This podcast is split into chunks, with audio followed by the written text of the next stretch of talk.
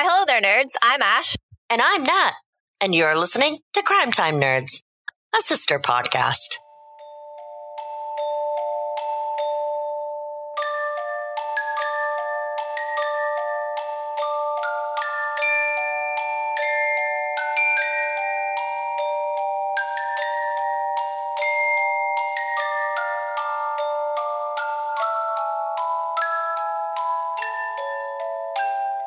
Welcome, future nerdlings. Today's a big day for us. We're finally releasing our podcast baby out into the world.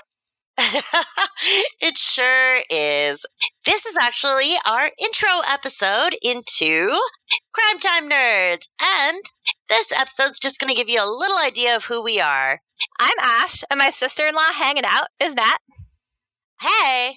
And we are actually sister in laws. We were fortunate enough for my brother to find Nat. And surprisingly, they got married. if the things I knew now, if only I had known then, that may not have been the outcome. I am very blessed to have Ash as my little sister. Uh, she has been my sister in law for 15 years almost, I want to say. Yeah, so and I've a while. Yeah, and I've actually known you since you were 10, so 17 years, something like that, almost 20 years. So I've gotten to see you grow up. All my awkward stages. oh, yeah, absolutely. And this is a new one for us. It's our both of ours awkward stage. So there we go. There we go. One of the things that Ash and I have bonded over in the last couple years actually has been true crime.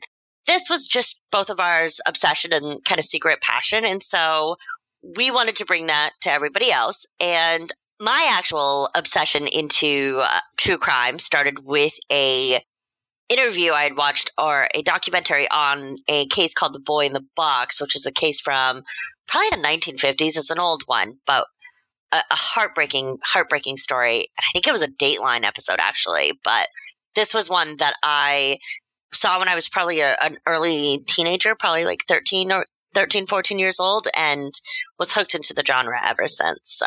Yeah, I grew up watching a lot of First 48 was big in our oh, house. Yeah. Um so was 60 Seconds, so was Snapped. I love me some Snapped. I'm oh my gosh, I still go back and watch some of those episodes today. I have no shame. I literally will watch we call it the murder channel in my house. I will watch the murder channel for hours. I, I, will go to bed watching episodes. My husband thinks I am so weird. yeah, I think I got, I think I talked about this in a future episode, but I actually got into a hometown murder case about two young girls in my hometown. And we are actually going to be doing an episode on this in the future. So I'm not going to give too much away. But yeah, my dad had the book in his office and he wouldn't let me read it because I was yeah. too young. And then I got to the right age to read it, and he still wouldn't let me read it. So, but I'm almost like your dad. Uh, yeah, but I'm almost positive I talk about that in a future episode. So you do, yeah. yeah.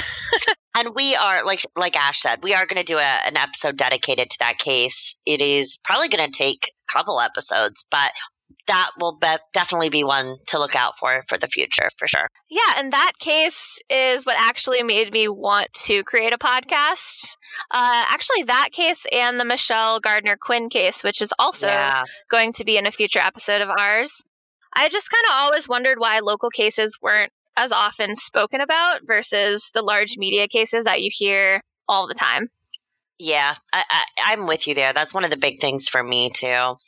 Yeah, we kind of wanted to draw attention to like, I don't know, the thousands of wonderful people that found themselves victims to these trash, awful people in the world that took their lives away way too early. I agree. I I I know that many people we like true crime because we do find the cases interesting, but we wanted to make sure that we're showcasing the victims of our crimes much more than the killers we will go over who the killers are. We will talk about facts with them. We will often refer to them as trash humans. Forgive us. Sorry. It's hard not to. but uh, one of the things that we really wanted to keep the focus on is as much as we possibly can, highlighting the wonderful people who these broken, broken human beings took away from, from everybody. And so we don't like to glorify these monsters if we can avoid it. Sometimes, you know, a case may focus more heavily on the killer because that's more information is had. But generally speaking, Ash and I really, really want to try to focus more on the victims if we can, whether it's telling you positive things about the victims, things they did in their lives, notable mentions, stuff like that. That's kind of our, our big focus and, and what we're hoping co- is conveyed to you guys as well. Yeah, and in the beginning of each of our episodes, seeing as cases about murder are so dark and sad, we kind of wanted to keep the beginning a little light and even talk about a couple lighthearted things, not so much dark stuff, and move into the case as we go. It could be some silly news story that we heard that week or something that caught our eye and we just want to talk to you guys about it. Yeah, so just the beginning will be light, it will be short. That's the one thing Nat and I did talk about because I don't know. We we hear a lot of people not liking banter. So we're going to try to keep that to a minimum. Agreed that while uh, we like to keep it a little light in the beginning, just because some of our cases are exceedingly dark, and also it's a great way to highlight some of the local stuff going on in our community as well. We did agree that we would try to keep that maybe under five minutes at the max. A lot of our episodes, I think, are running about three minutes of banter before we get into our cases, but just something we wanted to let you guys know. The other piece too is is that we are going to be doing our episodes kind of an alternating pattern. So while we do release episodes each and every week, we are going to be doing one week as Vermont cases. And so all of our cases on one week will focus on Vermont centric case.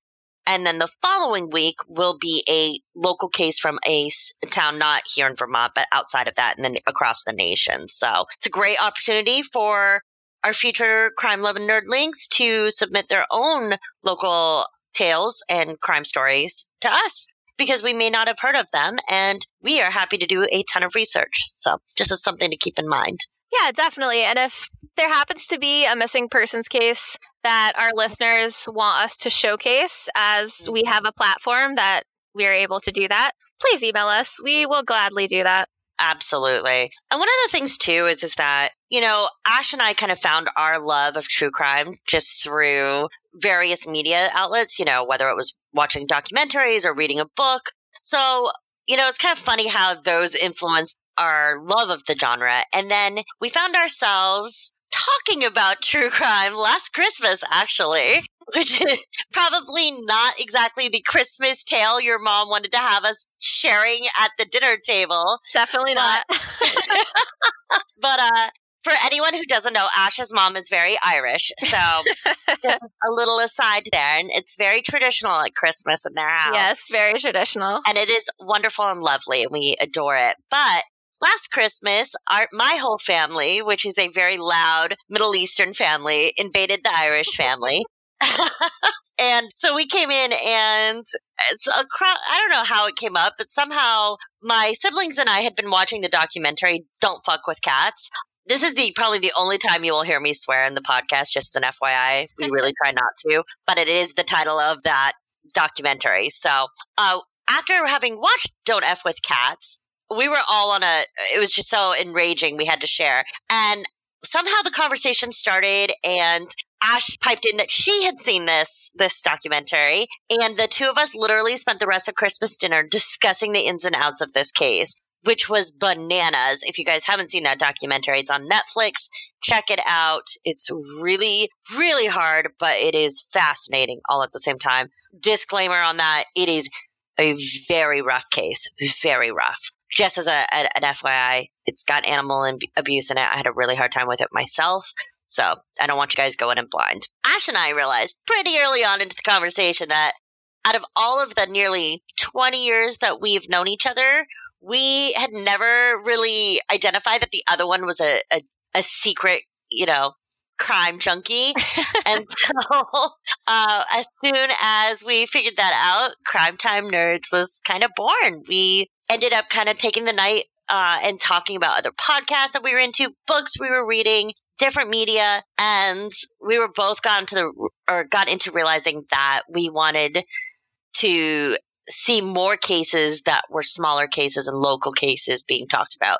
We wanted to see more podcasts talking about the victims versus, you know, glorifying the killer. So those were kind of the things that led up to Crime Time Nerds becoming our baby. Yeah, it definitely exploded and then snowballed from there.